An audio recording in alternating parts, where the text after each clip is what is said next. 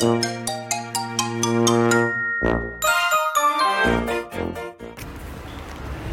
んにちは。横浜で15年以上犬の保育園の先生を行っているなおちゃん先生と申します。はい。昨日はふみこハーブチャンネルのふみこさんとのティーパーティーですね。ピシアのザ・ブーク・オブ・ティーから1種類とお茶菓子を楽しむティパーティーライブにお越しいただき本当にありがとうございました。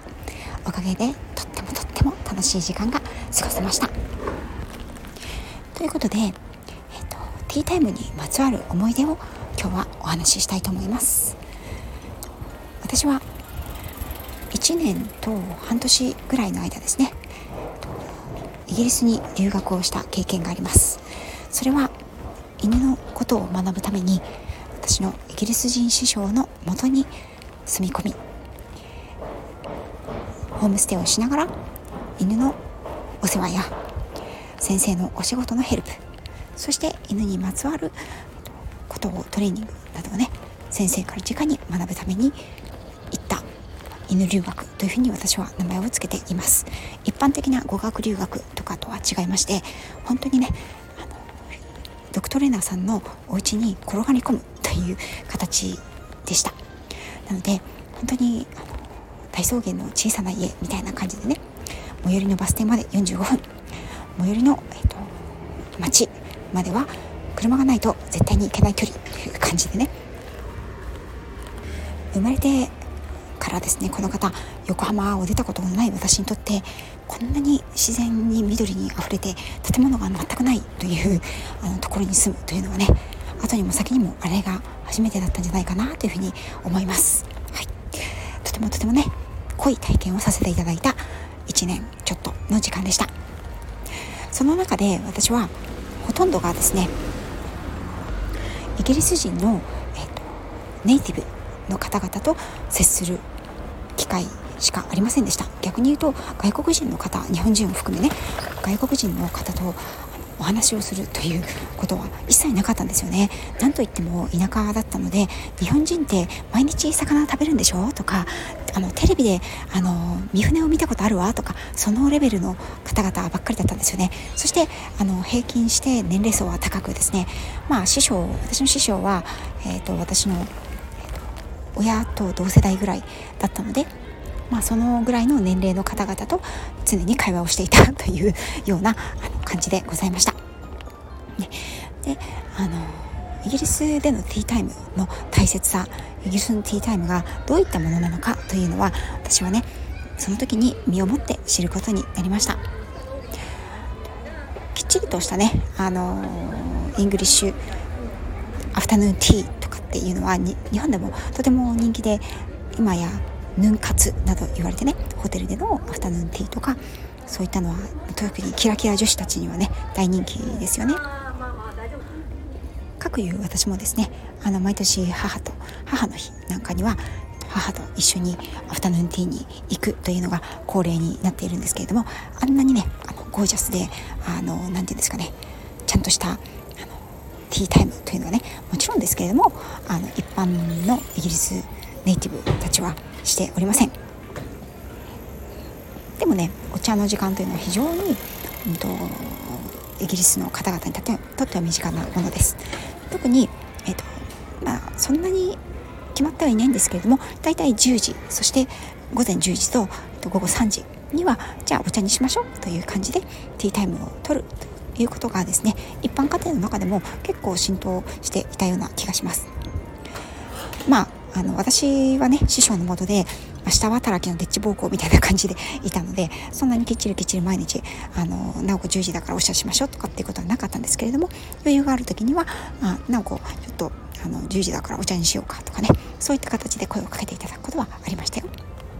で、えーと、そういったティータイムがあのどれだけ浸透しているかというのは、うん、例えば師匠が、うん、イベントを企画した時はねクラスだったりをあの催した時。そして、えーと、ドッグホリデーという犬連れの小旅行のようなものですね。それは師匠が毎年夏に行っていたものでした。で夏の間の1ヶ月間ほとんど毎週週に4日5日は隣の州のですね、えーと、農場兼民宿を借り切ってそこにお客様とワンちゃんに来ていただいて宿泊をしながら、えーと、1週間、まあ、短いものだと3日間。長いものだと1週間。を通して、えーと、トレーニングをしながらワンちゃんと楽しむというようなクラスを催していたんですけれどもその時には必ず朝10時午前10時と午後3時にティータイムがありました。例えば月曜日に皆さんのプランとかというと月曜日の朝に皆さん集まっていただいて集合してからすぐにティータイム。自己紹介をしながらお茶の時間をとる。そして、えーと、それから少しワークですね。トレーニングのしつけ教室みたいなことを軽くやった後昼食そして午後からはえっと農場の中にあるアジリティのフィールドを使って障害物競争ですね。犬の障害物競争のクラスをやったりあとは、うん、次の日には、えっと、オーチャードといって果樹園をワンちゃんたちと一緒にお散歩をしたり。で帰ってきたら3時のお茶をして、うん、それから軽くお散歩をさせて夕飯というような流れで10時と3時のお茶は必ず催されていました。またですね、えーと、村の公民館みたいなところがあるんですけどそこでしつけ教室などをやっていた時にもそれがうん、前後がね10時例えば11時から始まるってなると10時から用意してあのお茶を飲みたい人はお茶を飲むみたいな感じだったりとかあとは夕方ですね。夕方4時から開催する場合には、うんと、4時5時ぐらいまでやってその後にちょっとティータイムをとってっていうような感じがあったりですとかあとは師匠のお家にうんクライアントの方がいらっしゃった時にも最後ですね。レッスンが終わった後に少しティータイムの時間を取りながらフィードバックをしたりとか、あのその方クライアントの方に今までのところ分かりましたかみたいな感じでお話をしたり。まあ師匠絡みではなくても私が他のトレーナーさんのところのイベントだったりセミナーに参加した時にも丸一日のセミナーなんかの場合には10時と3時に休憩時間かつティータイムというのが催されることが多かったです。師匠に連れて行かれてあのお友達のお家や、うん、あの同業者のお家なんかに行ったりとかあとはですね、えっと、お外でもですねティータイムというのはありました。屋外イベントの時でもこのティータイムというのは時間になるとじゃあそろそろティータイムにしましょうという感じで催されることが多かったです。それはピクニックだったりとかあとは多かったのがシューティングですね。今のぐらいのシーズンになると狩猟が解禁されるのでその狩猟シーズンになるとあの犬たちを伴って狩猟ハンティングにとかシューティングに行くんですけれどもその時にも例えば終わった後にティータイムを取るとかそういったことが一般的でした。はいやっとですねちょっと車の中に戻ってきたのでちょっと周りが静かになったと思います。今までねちょっと屋外で歩きながら収録していたのでざわざわと雑音がしていて申し訳なかったです。で、えーと、肝心なではティータイムのその中身一体どういうものなのかと言いますと大体はねイギリス人といえば紅茶というふうに思うと思われるんですけれども大体の場合はそうですね紅茶が6割7割だったんですけどもやはりですねコーヒーをたしなまれるの方を好まれる方もいらっしゃったので必ずティータイムの時には、まあ、ティーバッグですねティーバッグの入った瓶とそれからインスタントコーヒーがほとんどだったんですけどインスタントコーヒーと並べてですねどちらか好きな方を選んでくださいみたいな感じでしたね。で、えーと、電気ケトルすぐにねあのお湯が沸くやつですね。あれでお湯を沸かせて大体あの洒落たこじゃれたティーカップとかではなくてねもうあの不揃いのマグカップですよほとんどがね、はい、そこにポンポンポンと1個ずつティーバッグを入れて好きなだけお湯を注ぐというスタイルが主流でした。で日本のティーバッグはとてもあの優秀というか過保護だと思うんですけれども大体あの四角いあ四角の形もしくは三角のテトラポット的な形のあの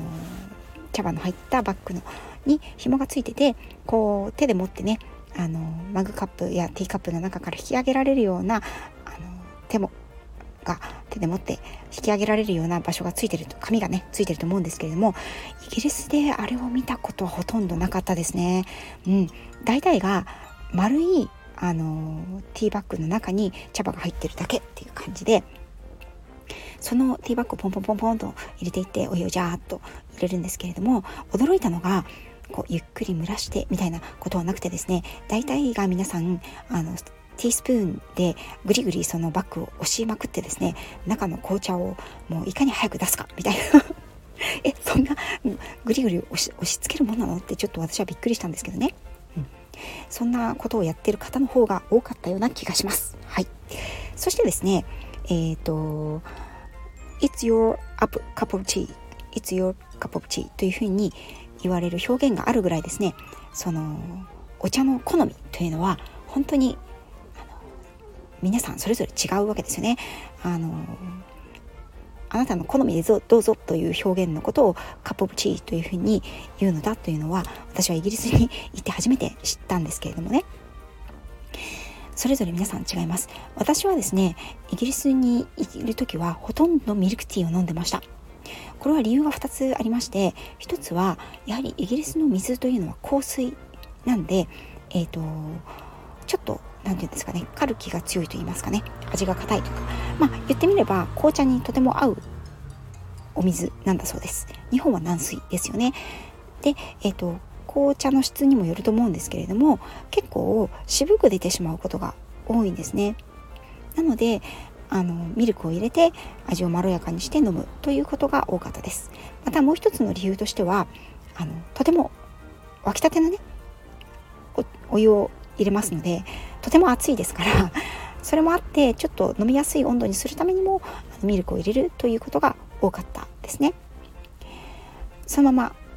飲むこともありましたけどもやはりちょっと渋みが残るというか何というのかなあのカルキがカルキなのかな？カルキじゃないか。あの鉱物の感じのミネラルの分がこう舌の中に残るような感じがありましたね。でえっ、ー、とミルクティーを飲まれる方が非常に多くてミルクもねこれすいません今ねバイクが前を通過しましたね。はい車の中なんですけどバイクが通過したので一回止めました。えっ、ー、とミルクもえっ、ー、と種類が基本的には3種類用意をされているところが多かったです、まあ、2種類か3種類ですね。でこのミルクは蓋によってですね蓋の色によって種類が分かれていて青確かですよ。青が無脂肪乳。緑が低脂肪乳そして赤が普通のあの低脂肪とか無脂肪とかにされてない脂肪分たっぷりのミルクという感じで分かれていました一般的なミルクティーに使われるのは結構低脂肪乳を使われている方が多いんだ多かったのかなと思いますけれども私はその緑の蓋のものを一番好んで飲んでいました。というのもうちの私の師匠はですね赤い蓋のあの牛乳を好みませんで基本的に彼女はですねゴートミルクですねヤギのミルクを買ってあの紅茶にも入れてました。一度私も試したことあったんですけどちょっとこの世のものとは思われない感じだったのでやめました。で豆乳を飲む方ほとんどいなかったんじゃないかなと思います。オーツミルクなんかも見たことなかったなと思います。えっ、ー、と蓋の緑か青か赤か。これは牛乳のメーカーが違っても基本的にその蓋の色で無脂肪なのか低脂肪なのかそうじゃないのかっていうのは分けられているので非常に分かりやすかったですね。買う買ったりする時もね。うん、で砂糖も、えっと、 help yourself ということでボーンと置かれていることが多かったんですけれどもまあお砂糖を入れる人はあんまり多くなかったんじゃないかなと思います。なぜ私がこれだけあの覚えてるのかと言いますとですねいろんなイベントだったり、うんと、そういう師匠が催す企画クラスだったりとかあとお客様がお家に来たりとか、うんとお客様のところに行ったりとかそういった時にお茶の準備をするのは私の役目だったんですね。まあ、役目をあなたこれをやりなさいって言われたわけじゃなくてですね私は英語もよく分からなかったし犬のこともよく分からなかったのであまりできることがなかったんですけど何としても少しでも早く師匠の役に立ちたかったんですよね。だから自分にできることは率先してやろう。お手お手伝いをしたいと思っていてですね。できることの一つとしてこのティータイムのセッティングというのはあの私でもできることだったのでいつもあの師匠に言われる前にねあそろそろティータイムだなとかこの集まりはティータイムにかかるなと思ったらお客様用のカップと、まあ、お客様用といっても別に大したカップじゃないんですけどカップとあのティーバッグとお湯を沸かしてコーヒーコーヒーインスタントコーヒーですけどインスタントコーヒーとティースプーンをいくつかとあとミルクを何種類かとあと戸棚にあるお茶菓子を適当に持って、うんと、リビングに持っていくというようなことをしていました。なのでいろいろと覚えました。そしてそれが慣れてくるとですねあのその方にお客様ごとにお茶を入れるというのも私の仕事になりました。なのでこれが大変でですねあの日そのね「It's your cup of tea」という表現があるぐらいそれぞれ皆さん好みが違うわけですよね。例えば私の師匠は薄めに入れた紅茶に、えーと、ゴートミルクヤギのミルクを、と、4分の1ぐらい入れるというのが好きだったんですけれどもじゃあこのお客様はこうこのお客様はこうこのお客様はセミスキームミルク。こので、えーとお砂糖なし。こちらの方は、えーと、ミルクなしでお砂糖2杯とかね。そういったことももうメモしてね全部覚えました。1回来た方にの紅茶の好みというのは全部メモをしてその方が次にいらした時とかその方と違う会場で会った時にはその方にあのあった紅茶が入れられるように してましたね。なんと涙ぐましい努力でしょう。はい。偉い。20そこそこの私偉いと自分で自分を褒めたいと思います。そしてですね肝心のお菓子なんですけれどもね。このお菓子はですねえっ、ー、といろんなお菓子があります。ただえっ、ー、と一般的なお茶のティータイムでゴージャスなお菓子が出てくることっていうのはほとんどないです。ちゃんとしたお呼ばれの席だったりとか何かこうそうですね食事の前後ですとか何かの会の時というのとか専属でちゃんとシェフの方がいらっしゃる場所に行くような時にはあのお茶の時にはそれなりのお茶菓子が用意されてました。ビクトリアスポンジやフラップジャックそれからアップルクランブルといった焼き菓子がメインですよね。いわゆるイギリスの焼き菓子。で、ただですね、ここで皆さん、え、イギリスの焼き菓子といえばあれでしょ？スコーンでしょ？っていうふうに思われるかもしれないんですけれども、意外や意外、スコーンはティータイムに出ることほとんどないんですよね。うん、なぜだろう？うん、なかったですね、あんまり。で、私はあのスコーン食べたい時は自分で買ってきてました。まあ、一つにはそのイギリスで一般的に売られてるスコーンっていうのが非常にでかい。大きいのでもう一つ食べるとねお腹いっぱいになっちゃうんですよね。だからっていうのもあるんじゃないかなというふうに思います。そしてですねえっ、ー、とまあそういったきちんとしたいわゆるケーキ的な、ね、焼き菓子。そういったものの他によりもはるかに好まれたのがビスケットです。これは、えっ、と、クッキーというふうにも呼ばれると思うんですけどもイギリスでは皆さんビスケットというふうに呼んでいました。これはですねスーパーなんかに行くと星の数ほど種類があります。いろんな種類があってチョコレートがかかったものやら全粒粉のものやらあのドライフルーツが入ってるものやらナッツが入ってるものやら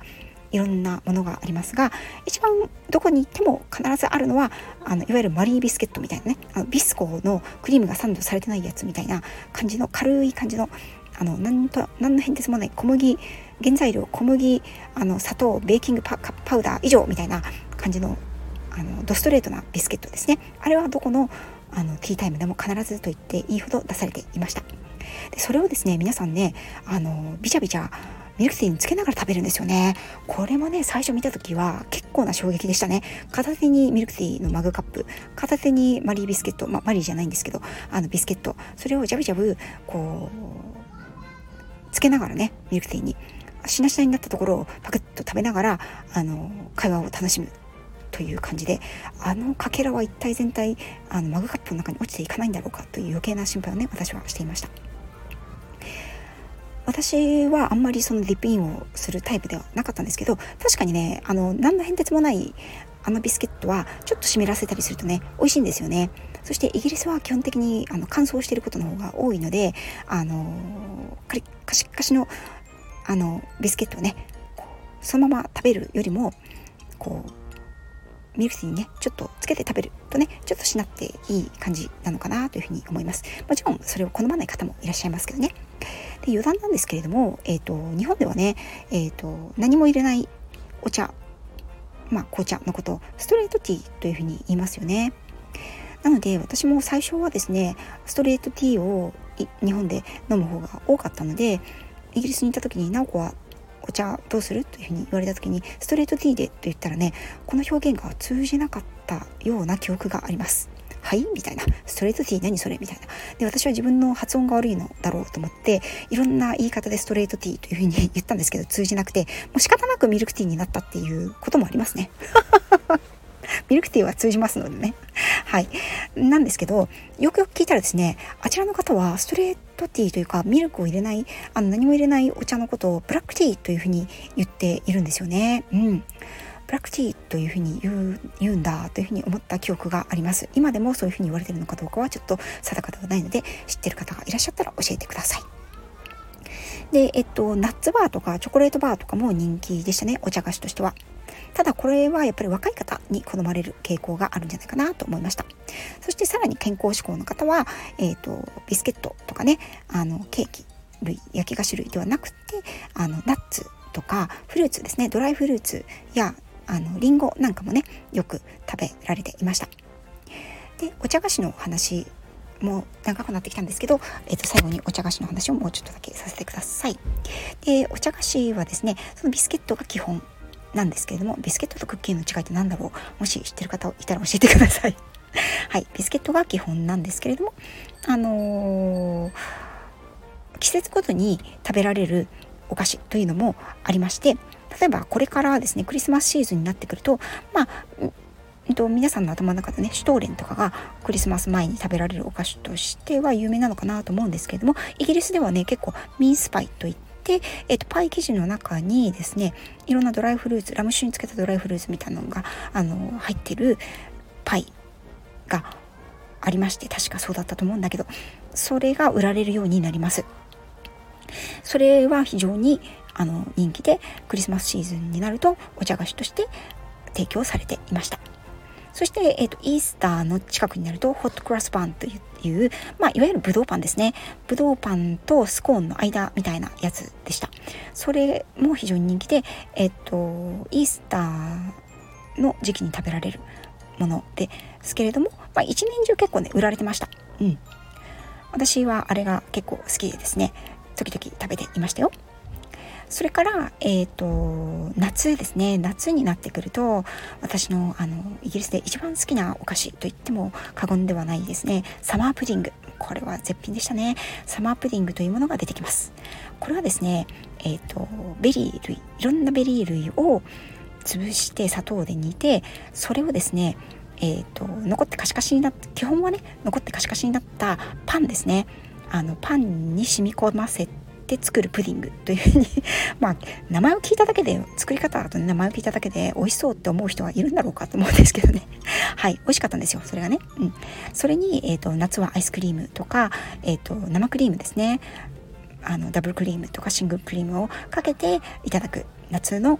夏しか食べられないフレッシュベリーを使った、えーと、サマープディング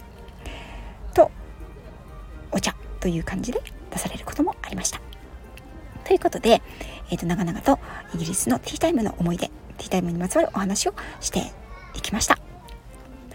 いかがでしたか？皆さんが知っているイギリスの TV 文化ありましたでしょうか？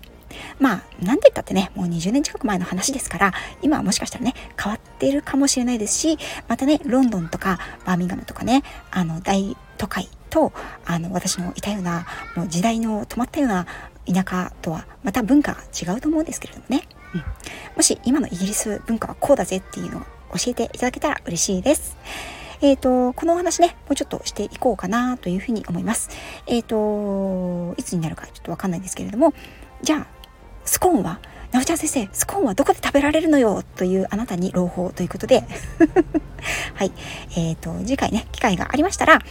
イギリスのクリームティー文化についてお話をしてみたいと思います。それでは、長々と最後まで聞いてくださった方いらっしゃるのかな？はい。本当にありがとうございました。